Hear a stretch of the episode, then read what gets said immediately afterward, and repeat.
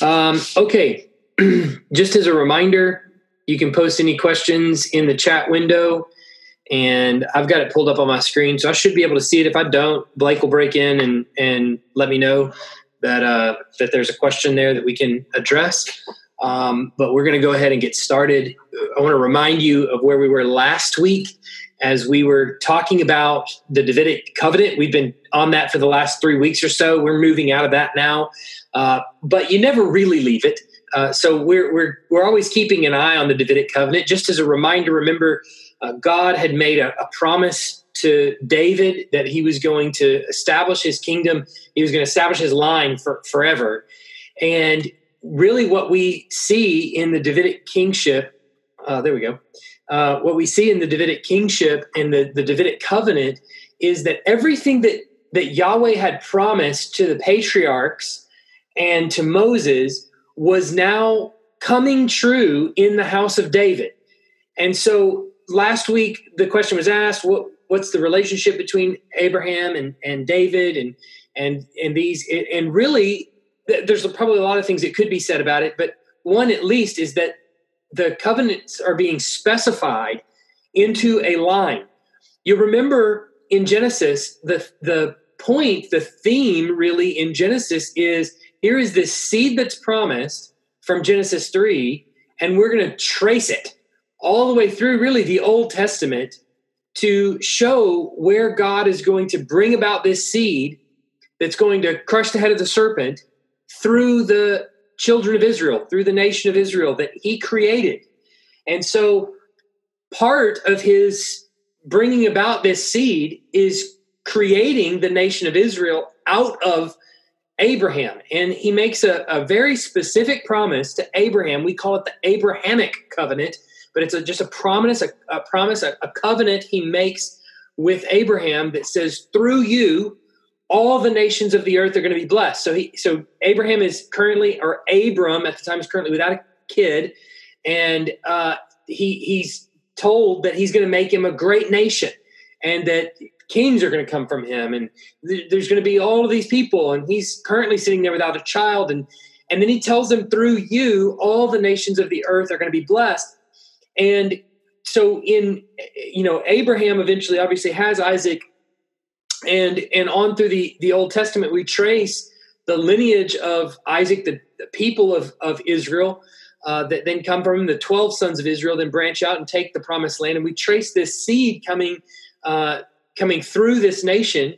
And we find that it's specified, it's narrowed down to the house of David is going to be the, the ruler of God's people, Israel. And uh, Saul was rejected, David is selected. And so the promise that God makes to the patriarchs is then specified in David. And in Moses, we see Moses prophesying that, uh, that, that the Lord is going to raise up one like him who is going to lead the people. And we see it now, obviously, narrowed and specified, declared in the house of David.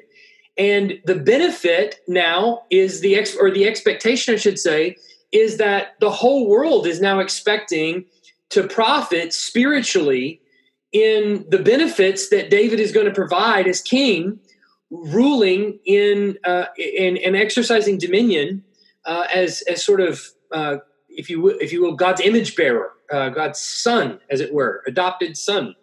Um, and so you get a lot of that language in Psalm 2 where he says, you know, I'm, I'm, I'm putting you on my hill. And uh, he, he laughs at the nations who scoff at him. And he expects the nations then to submit uh, to David as king. And by submitting to David, they submit to God himself. And so we're seeing it now specified, narrowed down. David is, is our guy. And we should be very excited about that. There's a lot of hope there. Um, and then we see that David is, you know, wants to build Yahweh a house, and the Lord stops him from doing that and intends for Solomon to be the one to build the temple. But what what becomes clear throughout the Old Testament, and we talked about some of this last week, was that though at first we see the the building of Solomon's temple there in about First Kings five and on, um, as man, this is it. This is the climax of of God's dealing with the nation of Israel, here it is. Solomon is the one to institute the building of the temple. We see, in fact, that's that's not the case. The prophets begin to pick up. It, there's something more because the nation of Israel is going to go into disrepair after Solomon, and and then really disrepair once they start getting into exile and 722 and then you know and then the babylonian exile that comes after that so we start to realize no there's there's more coming. And the prophets it's told to them by the lord look that was a foreshadow of what's to come. And so you get to acts 7 and stephen is there in acts 7 and he's preaching to the the people who are about to stone him. And they're pretty mad and you know they, they obviously killed jesus because essentially their their feeling is they have all that they need in the temple um, they're looking for a political ruler of sorts to come in. And Stephen's point is you you're looking at a shadow and you're trying to celebrate the shadow. Uh, the shadow is not the end. There, God does not dwell in a temple built by hands. That's only a shadow of what's to come. Christ is king and uh, he is the temple of God and those that are of his body you know are are the temple of the holy spirit and and that that you have on top of that hill is not the fulfillment of what you need. And so you see that in in stephen's story where he gets to the climax of of solomon's building of the temple and then he stops there and and basically says you've always killed the prophets and you you, you know you're at a dead end essentially and that's when they stone him. Um, so theologically what we pick up from that uh, that you know this davidic covenant uh, one of many things is that it's not Yahweh exalting David's name. David's going to die. David doesn't even build the temple, really. Uh, it's not about exalting David's name, it's about exalting Yahweh's name. And we even see that in Jesus, who is the fulfillment of the Davidic covenant, uh, comes in and, and, whose name does he exalt? He exalts the name of the Lord and he points people toward uh, toward the Lord. And, and so my hope is that as we move into chapter eight, which we're going to be tonight, chapter eight and chapter nine, that what you'll begin to see, or you'll begin to draw, start drawing some parallels between what David has already done, what's been promised to David, some of the things that David is going to do in the following chapters. And you'll draw some connections then to the New Testament and seeing uh, a relationship between what David has done and what uh, Jesus ultimately will do in the New Testament or for us has already done. And so, with that in mind, let's go into, let's think about how we're leaving chapter seven. David is giving all the praise to Yahweh at the end of chapter seven for everything. This is about Yahweh's name. And then in chapter eight, what should we expect? But that David, who is at the helm of the kingdom of God, is then going to be exercising the dominion of the kingdom of God. He is uh, the captain at the, the, the you know the the steering wheel so to speak and he's directing the ship of the kingdom of god. Now god is is doing the directing obviously we know that but but you get what i'm saying. He he's sort of he's you know driving the ship more or less and god is ruling the world through him. And so what should we expect? But that david would be exercising dominion. Well that's exactly what happens. In fact in chapter 8 and following we get this sort of run of narrative where David is uh, conquering a lot of people. And this, as it turns out, is incredibly important. So the first thing that we see is that not too many years pass after he, David, you know, had his initial uh, beatdown of the Philistines at, Re, at Rephaim. That was back uh, in chapter five. So it was a few chapters ago. David defeated the Philistines at Rephaim, and then he moves into Jerusalem. You probably remember that and uh, and takes over the city. Well, not long after that, he defeats the Moabites. He goes into the Aram, uh, Aramean states uh, of um, of Zobah and Damascus, and he defeats the Edomites just east of the Dead Sea. Uh, one of the things that I think is the most important thing that you can do when you sit down to read the Old Testament is don't just read through the geography like, oh, well, these are a bunch of places that I don't know or don't understand or whatever. You have Google, which is your friend. You also, most of you in your Bibles have maps at the very back of your Bibles. Use those, put those to, to really good, good work because you will start to see some very important things that the author is trying to highlight and show you. Now, you'll remember that David has taken a pretty strong stance there in the nation of Israel. He's taken over Jerusalem and he has kind of set his anchor down there in, in Jerusalem and has has been conquering quite a few people. And here we have the Davidic covenant. And now the author tells us he defeated Zobah, Damascus, Moab, Edom, and Gath, which we'll talk about in just a second. But I want you to look, and hopefully you can see this map. Can you at least see the cities on there? I hope you can make it out a little bit. Um, so you'll notice up at the very top of the map is Zoba, and all the important ones are circled in red. There should be. So Zoba up at the very top. Damascus is north and, and to the east. Moab directly to the east of the Dead Sea. Edom, which is down pretty much dead south of the Dead Sea, and then Gath, which is right there in the middle. I want to talk about that in just a second. Um, but do you notice uh, where these places are? If you if you're if I asked you to point to the Holy Land or the land of Israel or whatever goes by many names on a map, you would probably point to that the word right there that says Israel on the map, and that would be your thought of the territory that was given to the children of Israel. Well, they were given that that territory. They're uh, just you know west of the Jordan River, west of the Dead Sea, west of the Sea of Galilee. Uh, that that's their territory. In fact, in Jesus' day, most of his ministry is centered around the the Sea of Galilee, which is if you take the Dead Sea, which is where you see En Gedi, and you go straight up the Jordan River, you'll hit the next lake you hit. There is the the Lake of Gennesaret or the, the, the Sea of Galilee, we call it. Um, that's where all his ministry was. That's mostly where his people were located. Then all the way down to where you see Bethlehem there, right near Bethlehem is, is Jerusalem. So right there is, is that's pretty much the nation of Israel, right? Well, then what do you notice about Zobah and Damascus and Moab and Edom? Well, those are way outside what we would think of as the territory of the nation of Israel. What is David doing then? Well, he's spreading the kingdom that that where God reigns, he's spreading it beyond the territories that we would think were were given to him. He's spreading it much further north than we knew Israel could ever control. Much further to the east, he's conquering Moab and Edom down in the south. Uh, we're going to see in a minute he, he's gone even further. But there's another really important place here. He's taken uh, this in verse 1, which will be called Metheg Ammah, whose name means bridle of the mother city. And most likely that is the Philistine capital of Gath. It's the mother city, it's the bridle of the mother city, the thing that controls the rest of the, the group.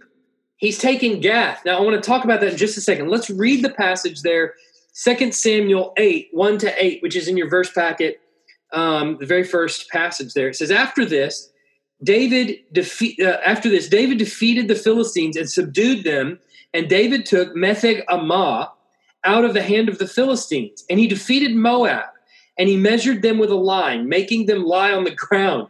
Two lines he measured them to be put to death, and one full line to be spared. And the Moabites became servants of David and brought tribute. Uh, David also defeated uh, Hadadezer, the son of Rehob, king of Zobah, and he went to restore his power as he went to restore his power at the at the river Euphrates. And David took from him 1700 horsemen and 20,000 foot soldiers, and David hamstrung the, all the chariot horses, but left enough uh, for a hundred chariots. And when the Syrians of Damascus came to help Hadadezer, king of Zobah, David struck down 22,000 men of the Syrians. Then David put garrisons in Aram of Damascus, and the Syrians became servants of David and brought tribute. And the Lord gave victory to David wherever he went. And David took uh, the shields of gold that were carried by the servants of uh, Hadadezer and brought them to Jerusalem. And from Betah and from Berothah, cities of uh, Hadadezer, King David took uh, very much bronze.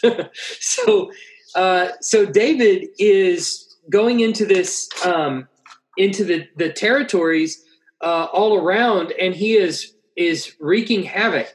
But probably most importantly of all of it is that he is taking uh, he took Gath.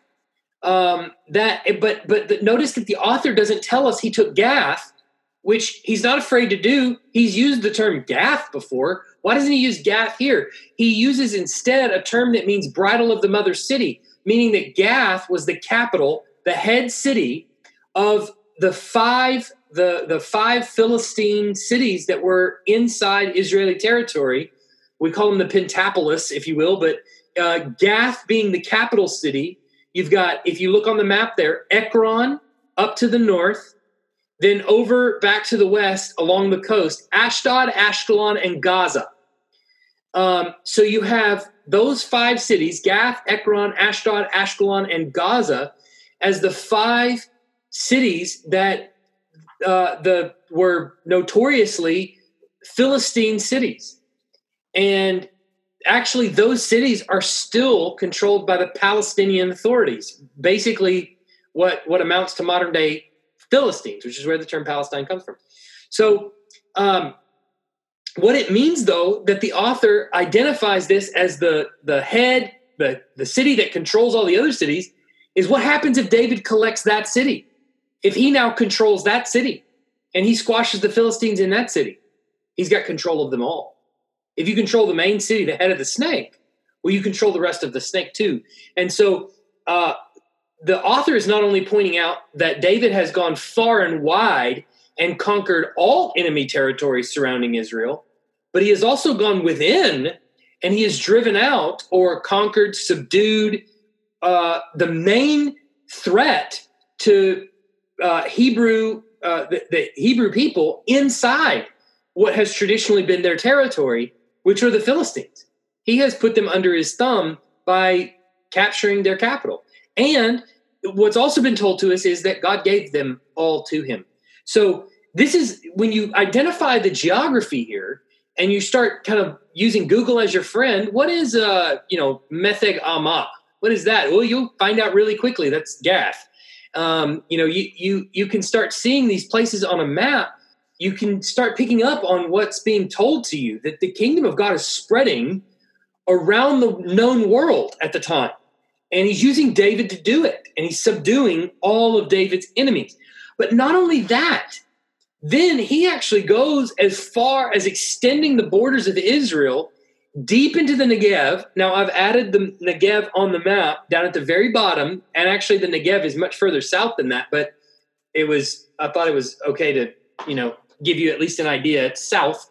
Um, he's taken the as far south as the Negev, and he even went to strengthen himself the Euphrates River, go as far north as the Euphrates River, which I couldn't include on the map because all these other cities would just be specks, but it's really far north. So if you take Zoba and you keep going further north, you'll eventually hit the Euphrates River, and that'll bend all the way around back to the south and east, uh, all the way down into the Mesopotamian region. And so David is starting to conquer that entire bridge. If you'll think back to when we started this, and uh, uh, you know, back when Moses was taking the children of Israel out of Egypt, and we started talking about the land and and all of the the land bridge that they currently now dwell in, which is Israel, going all the way back over toward the east where Mesopotamia is, and then south where where Egypt is.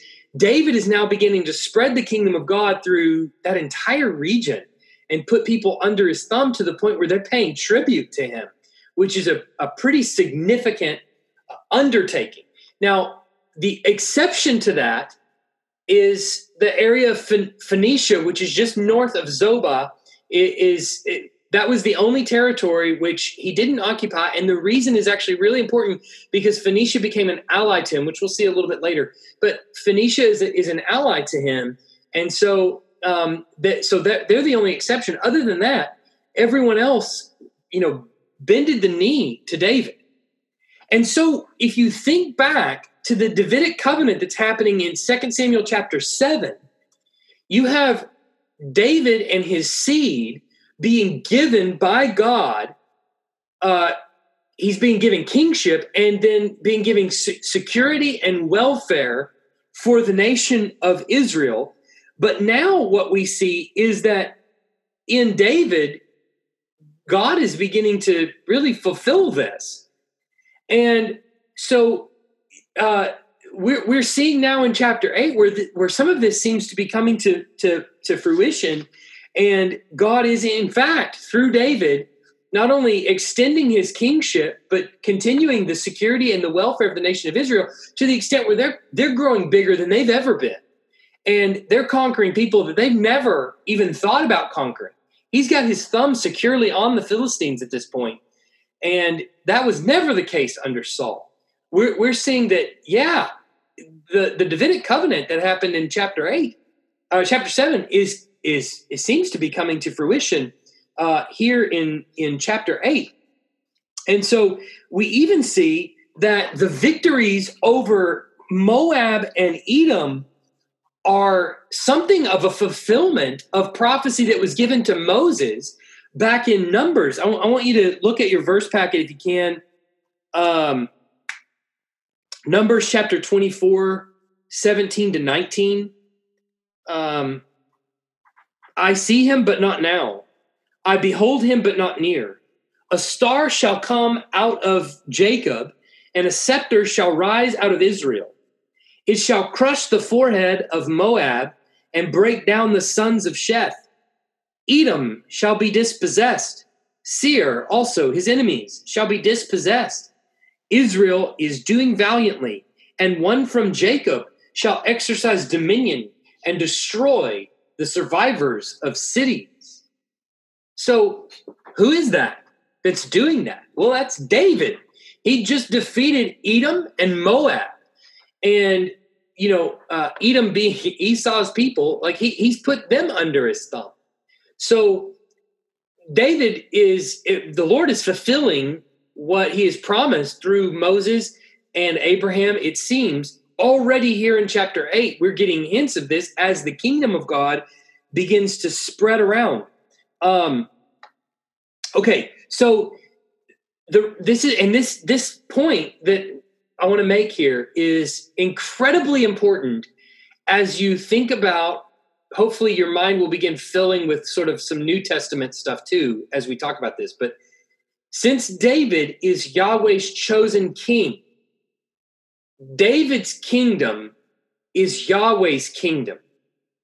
Now, granted, what David is doing in Yahweh's kingdom is an introductory and very visible form He's going and killing nations. He's driving out people. And this is a very visible form of God's kingdom. And but but as God's chosen king, wherever David goes with the kingdom, Yahweh is there with him.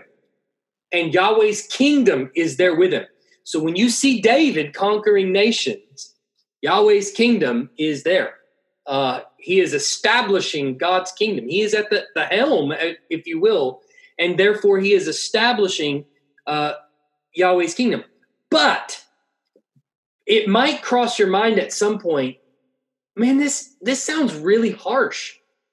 Um, we and we tell, talked about this a little bit when Joshua marched into the promised land, you know, and and he's going into the to the cities like Jericho and Ai and you know, and these cities, and he's like burning them to the ground, and and you know, men, women, and children, everybody is being killed, and we're we're going, wow, it just sounds really violent. It sounds really uh, maybe harsh. Well, you have to understand, and this is this was true of Joshua, but it, it's certainly true of David. Um, David's neighbors are not longing to live under his jurisdiction. They're, they're not clamoring for the kingdom of God to come over them and for them to sit under its authority. So, uh, so what what what has to happen then? If if someone if what David is doing is extending God's very own kingdom, then what what has to happen to people that refuse to submit to God's rule and his reign? They have to die. They have to be judged. God is ruling the world through David's kingdom and if you don't submit to God's to David's rule, you don't submit to God's rule. And if you don't submit to God's rule, you enter into judgment. And so from from these nations that are not longing to submit to David's jurisdiction and therefore God's jurisdiction, David strikes down his enemies to establish that very kingship that he is supposed to establish. Um, so what David is doing is is important, but what we also see is it's not merely that David is just walking into a place and he is, you know, conquering these people. God is actually giving him these people. The text points that out to us. Look at uh, 2 Samuel 8, 6 and 14. He says it's about the middle of your packet on the first page. He says, Then David put garrisons in Aram of Damascus, and the Syrians became servants of, to David and brought tribute. And the Lord gave victory to David wherever he went. That's the important line there that, that you want, need to see. The next one down from that is the same thing. He put garrisons in Edom this time, and that's remember that's down in the south.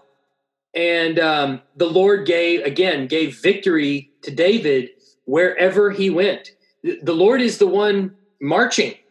The Lord's kingdom is the one spreading, and David is doing it. So, what do we then see? It, it's not, he doesn't do exactly what Joshua does. He's not required to do exactly what Joshua does, burn everything to the ground and that kind of stuff.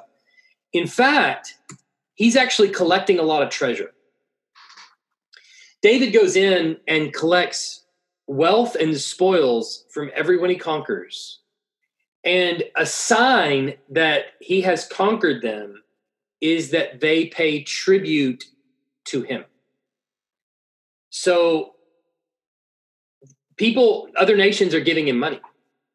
They're um, basically it, it, we would probably call it now racketeering, but, you know, but but it, it's when you when you say you know I won't kill you if you pay me, um, you know, and so basically that's what they're doing is they're saying we're servants of you as a sign of our our our um, our servantness. We're going to give you all of our money, and we're going to trust you to then provide for us what we need and so these people are, are paying uh, gold. We see gold shields coming from Hadadezer. Um, we see um, and and piles of bronze coming from his towns. We see silver, uh, silver, gold, and bronze actually coming from Toi, king of Hamath. Um, and he gives that via his son Joram. Uh, and all of this is added to the tribute that he gets from all of these kings who are who are recognizing his authority because he's conquered them, or maybe just because they recognize his authority, as we see with Toi. Um, they it's added to the collection of the amount of money of nations he has subdued. So all of this is going into one collective fund that uh, David is very much using and I bet you'll never guess what he's using it for. Well, he he for sure is consecrating it to Yahweh.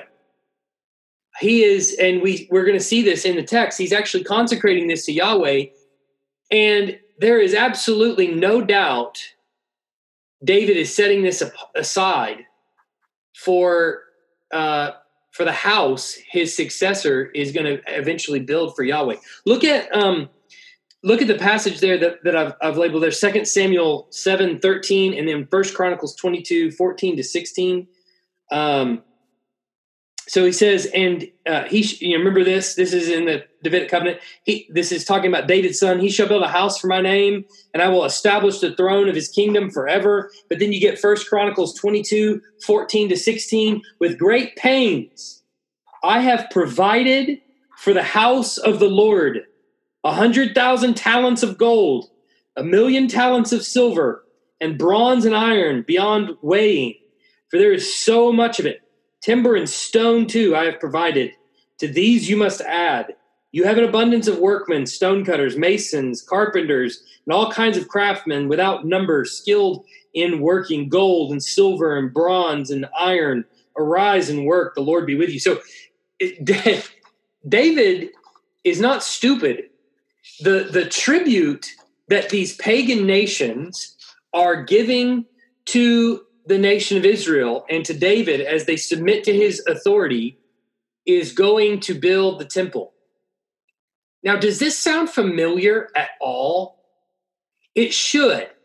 If you think back to Exodus, the plagues hit the nation of Egypt and the Egyptians send the nation of Israel out of Egypt. That by the 10th plague, the Egyptians are going, "Go, get away from us. You are a you are a boil on our skin. Get out."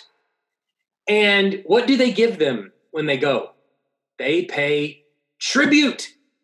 They give them gold and silver and bronze. They give them all kinds of metals from their house, from their personal stores. They give them gold so that they can go. And what do the Hebrew people use that metal for? Building the tabernacle. So the nation of Israel gets gold and all kinds of metal from a pagan nation and uses it to build the mobile house of God. And they travel through the wilderness with it. And it lasts even up to this day of David when he's king. But then they're going to build David, I mean, they're going to build the Lord a, a, house, a temple. And what do they use?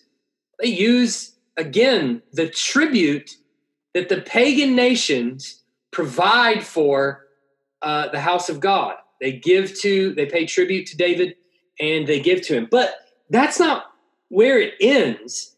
That's only where it begins because he consecrated this to Yahweh to, to Yahweh, and then he he set it apart for the house that his successor would build for Yahweh. But David's kingdom, remember, is a foreshadowing. We know now in the New Testament, we kind of have the lights on, as it were, in the room.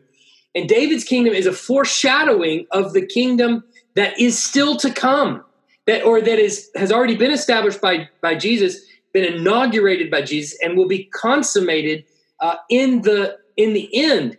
And what do we see when that day comes? And I'm talking about when Jesus returns, when uh, he eradicates evil, he, you know, kicks them out and and throws them in the lake of fire.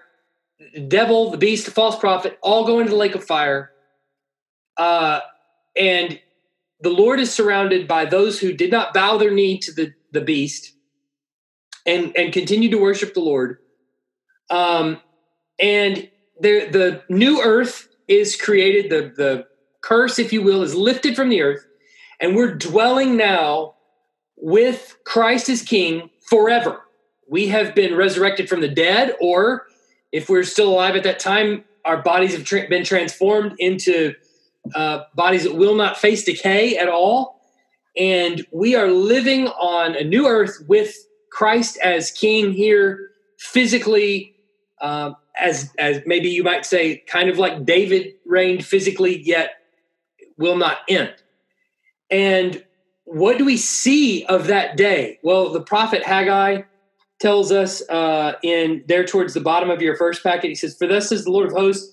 Yet once more, in a little while, he's prophesying the future. He says, I will shake the heavens and the earth and the sea and the dry land. I will shake the nations so that the treasures of all nations shall come in, and I will fill this house with glory, says the Lord of hosts. The silver is mine, and the gold is mine, declares the Lord of hosts. The latter glory of this house shall be greater than the former, says the Lord of hosts. And this place I will give peace, declares the Lord of hosts. But then look at how it is fulfilled in Revelation 21 when that kingdom that I've just described of Jesus coming down is is finished by the light by by its light light of this nation will the nations walk and the kings of the earth will bring their glory into it. Look at the next one, 21, 26, just a couple verses later. They will bring into it the glory and the honor of the nations. So they're bringing all their tribute into uh, Jesus here. All the nations are bringing in their tribute to Jesus. So we see a foreshadowing in David of the kingdom that is eventually going to come in Jesus, uh, in the nations streaming into it and bringing in their their uh, their tribute. And um, so I, I, I, I was going to say something about this, but I'll, I'll, just keep going, and if there's time, I'll come back to it at the end. Um, Toi, king of Hamath. So you might again, you might think, well, that's it's a pretty violent thing. You know, David goes in and he, he kills a lot of these people and and puts them under his thumb, and that sounds pretty harsh. In the New Testament era of what we feel like is you know an era of grace, uh, it doesn't seem very gracious. Well, there is some there are some exceptions uh, Toi, king of Hamath, does not have to be struck down. Instead, he hears how David has struck down Hadadezer, who is his you know mortal enemy, and he's had battles with over and over. And he sends his son Joram to ask uh, for terms of peace. So, what we see in Toi is that not everyone was killed that there are people who were bending the knee to David without being struck down. And what's obvious is the ones that were struck down were the ones that resisted the kingdom of God uh, ruling and reigning over them. And uh, and so Toi submits to it and pays uh, tribute through his son, and they, they negotiate really a, a, a peace treaty with David and David has has peace with him, and he doesn't he doesn't have to strike him down. It, it's a it's a Toi is sort of exemplifying this pattern of uh, kingdom doctrine. Now, hopefully, your mind is sort of drifting a little bit into the New Testament and thinking, what happens to the enemies of Jesus? Those that refuse to bow their knee to Jesus. What happens? Have you read Revelation?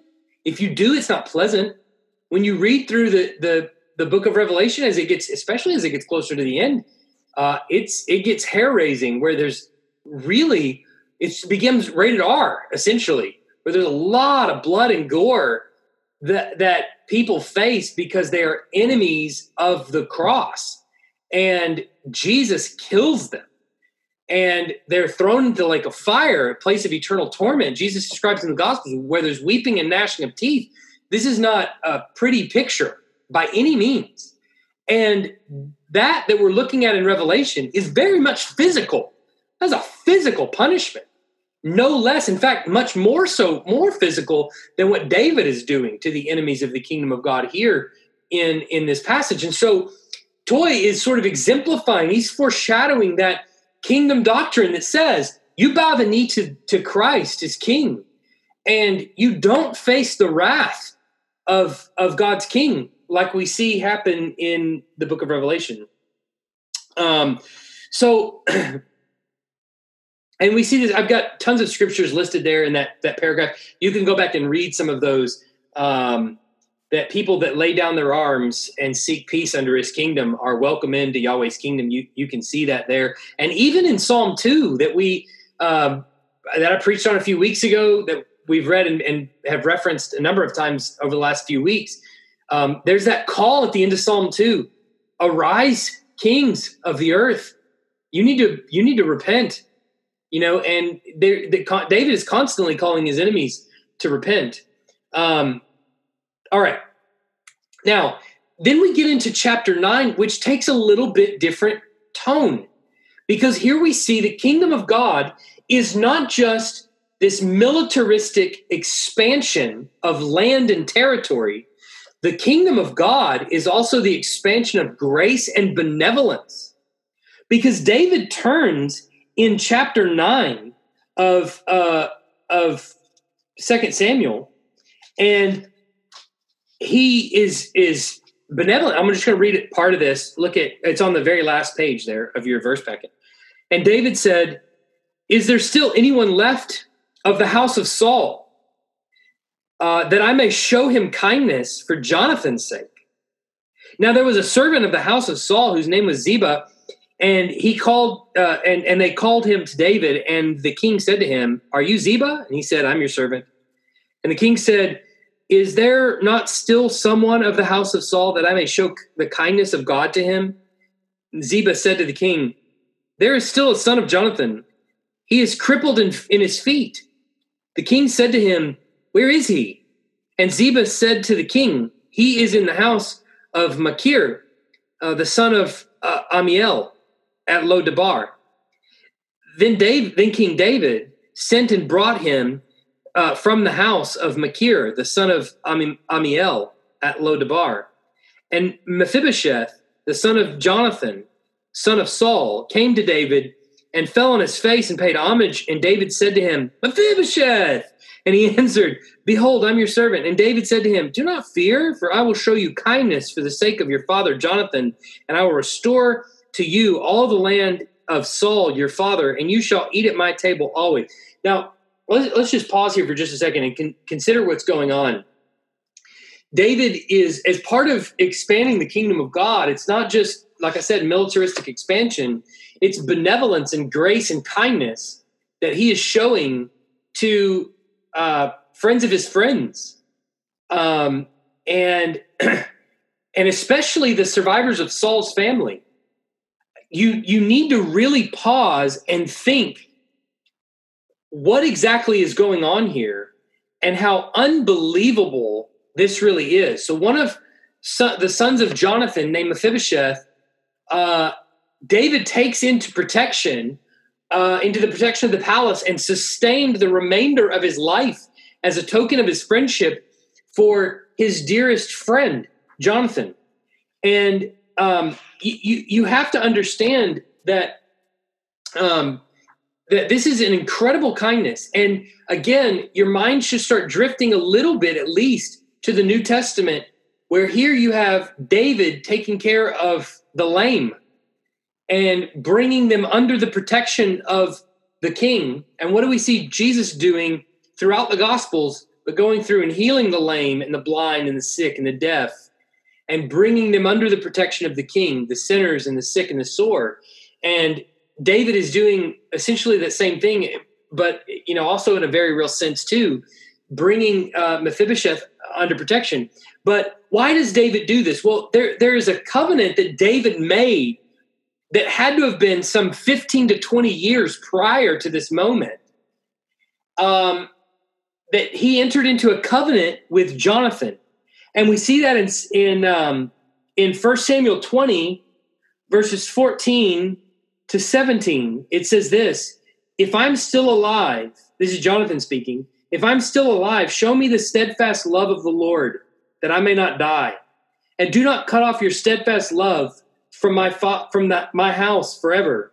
And when the Lord cuts off every one of the enemies of David from the face of the earth, and Jonathan made a covenant with the house of David, saying, May the Lord take vengeance on David's enemies. And Jonathan made David swear again by his love for him, for he loved him as he loved his own soul.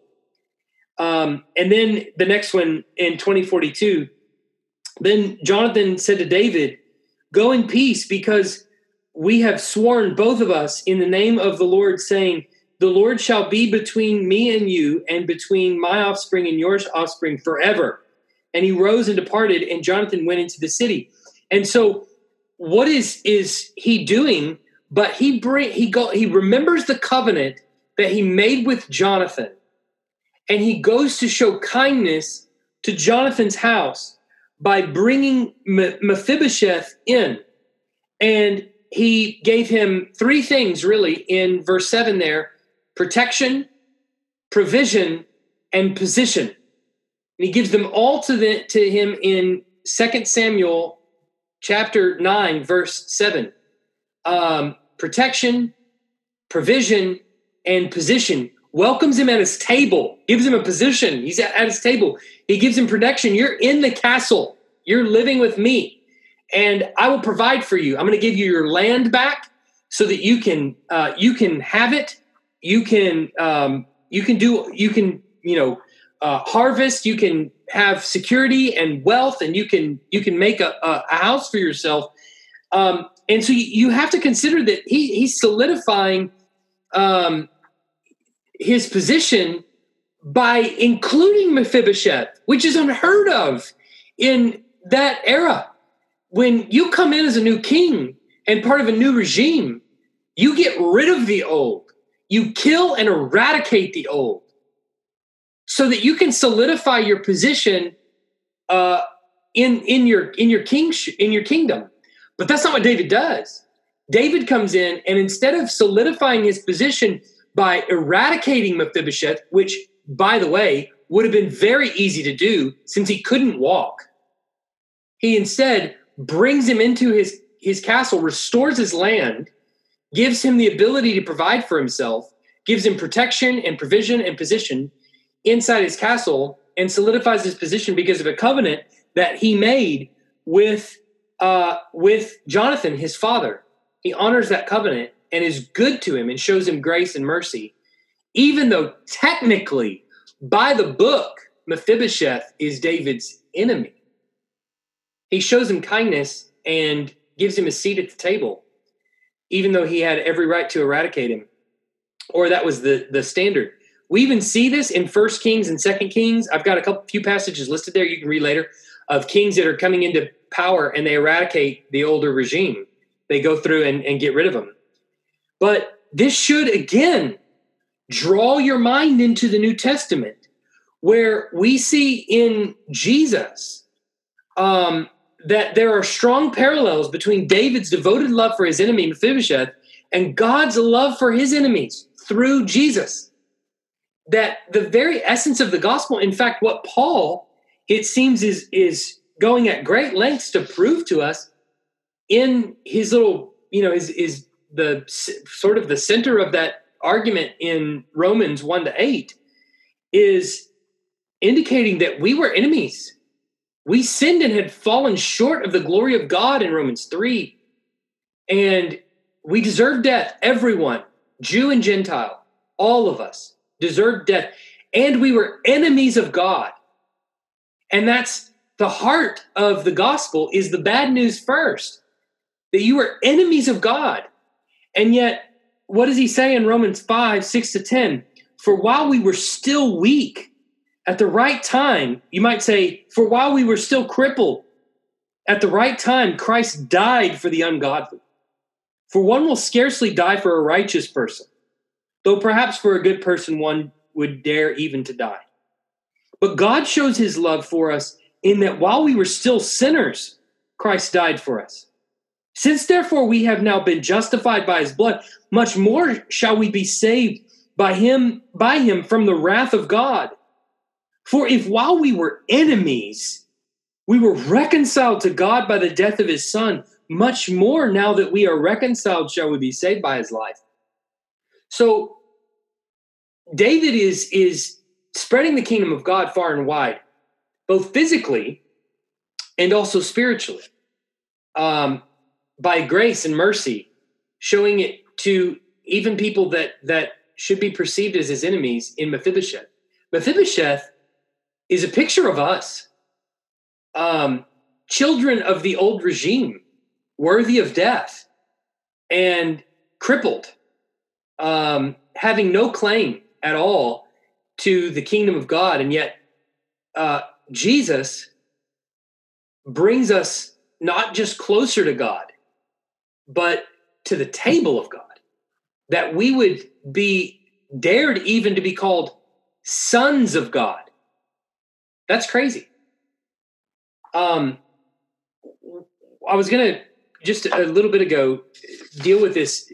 You know, when you think about the relationship between David's kingdom and, and Jesus's kingdom, you know, the temptation for us now as Christians is to say, "Well, Jesus's kingdom is spiritual," and we may we may even say that to people we share the gospel with. Well, it's, it's a spiritual kingdom, but it's really not it is a spiritual kingdom, sure, but it's also a physical kingdom. When you come to Christ, you don't just come to him spiritually. You come submitting your entire life to him, your physical life. The choices that you make on a daily basis should show that you are submitting your life to his rule and his reign. It is a physical reign. So, how is that different than David's reign? David is going out conquering nations, and sure, he's promising death if they don't submit to his reign. But how is the submission of the kings that are paying tribute to David any different than Christians that are now coming under the rule and reign of Christ that are paying him tribute with their lives? It's really not. We even say our money is God's. We pay him tribute in every way, just the same as the kings of the Old Testament are paying tribute to David. Now, you might say, well, the difference is if a person doesn't pay tribute to Jesus, they don't die. Well, we would have to modify that and say they don't die yet, but they will. So then, what we see with Jesus is not that he is incapable of putting them to death as David did, but he's patient and he knows that he's going to rule. But in the end, he will put them to death. And so, uh, you know, for us, we are the, the kingdom that we're living in right at this very moment is the kingdom of God fulfilled in Jesus. Now, it's not consummated yet. We don't we still struggle with sin and we still struggle with this old kingdom that's sort of pulling at our hearts um, you know our, our flesh you might say. And we still do deal with that so it hasn't been consummated in that in that you know jesus hasn't come back and and and set up his physical uh, kingdom here on earth just yet. But what we're living in now is the kingdom of god. Um, so you know, I, I say all that because I think sometimes we think as Christians, you know, every we can't wait. You know, we sing songs about it. When the roll is called up yonder, I'll be there. And you know, these these songs that sort of make us think about heaven and and uh, and just and only kind of looking, uh, you know, toward the the future. Um, you know, but we have to realize in Jesus' death, burial, and resurrection he is right at this very moment putting all of his enemies under his footstool. He's making his enemies his footstool. Paul tells us that in 1 Corinthians 15. He's making his God's enemies his footstool. So right now, as he sits at the right hand of God, he is ruling and reigning in his kingdom and bringing people into submission to his kingdom through the proclamation of the gospel. And when they when they do not believe, they will one day be eradicated. He, he's doing what David was doing. He, he's doing that now and in a very real way. And so I, I don't know. I hope that clarifies some things, but it sort of helps to think it's very physical and very real what Jesus did on the cross. It's not all future. There is a lot that has already been accomplished in Christ's kingdom. Um, there's a question. Uh, I guess Blake is asking this. Do you see any parallels between Mephibosheth in David's palace and uh, Jehoiakim in Babylon. Um, boy, do I? I hope. I think the question is to me. Uh, uh, Blake, open your microphone. The question is to me. Do I see any parallels? Yeah. Well, to me, it just seems interesting that you have you have David providing this grace to Mephibosheth, and then after everything that goes wrong in for Judah in in the book of Jeremiah, then you end with Jehoiakim getting raised from prison to the the king's table in Babylon. Mm-hmm. And I don't know, it just it seemed interesting yeah. to me that there could be some sort of connection there of just the Lord's graciousness of he had set his face against Judah, and now this is a sign of him showing favor again to them. Yeah, and there's strong evidence in the text there to suggest that that Jehoiakim's restoration in Babylon is due to due to his repentance, and um, and so you know perhaps even even stronger parallels maybe to maybe you might say to the gospel, um, and I, I, I do think I you know and I've heard a number of people uh, certainly make hay about Jehoiakim's relationship to the gospel in going your repentance can even be had by Jehoiakim, uh, who was, you know, in some in some respects responsible for the the Babylonian captivity. So uh, perhaps, yeah, I hadn't really thought about that, but perhaps, yeah, I'll buy it. Are there there any other questions?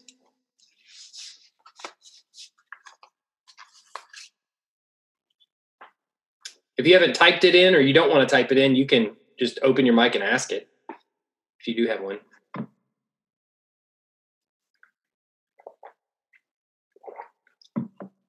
Well, okay. Um, you know, perhaps that's maybe that's a lot to take in all at once, but um, you know, um, I, I hope that you know uh, the the just talking about the the real tangible physicalness of God's kingdom established in Christ crucifixion, resurrection, and ascension. Don't forget that. The ascension is him you know sit, sitting at the right hand of God and ruling and reigning. And that's you know what we're in now. We're under the reign of Christ as he has ascended to the right hand of God. So, you know, I hope that that makes sense, or I hope that that is is at least uh, uh, helps you to kind of think about the era that we now live in and what role the church. Think about that too, as you you know kind of maybe chew on this a little bit more. Think about what role the church plays in establishing and continuing and furthering the kingdom of God. Um, I think that that's a uh, it, it helps you to understand what we do on Sunday and why. I think.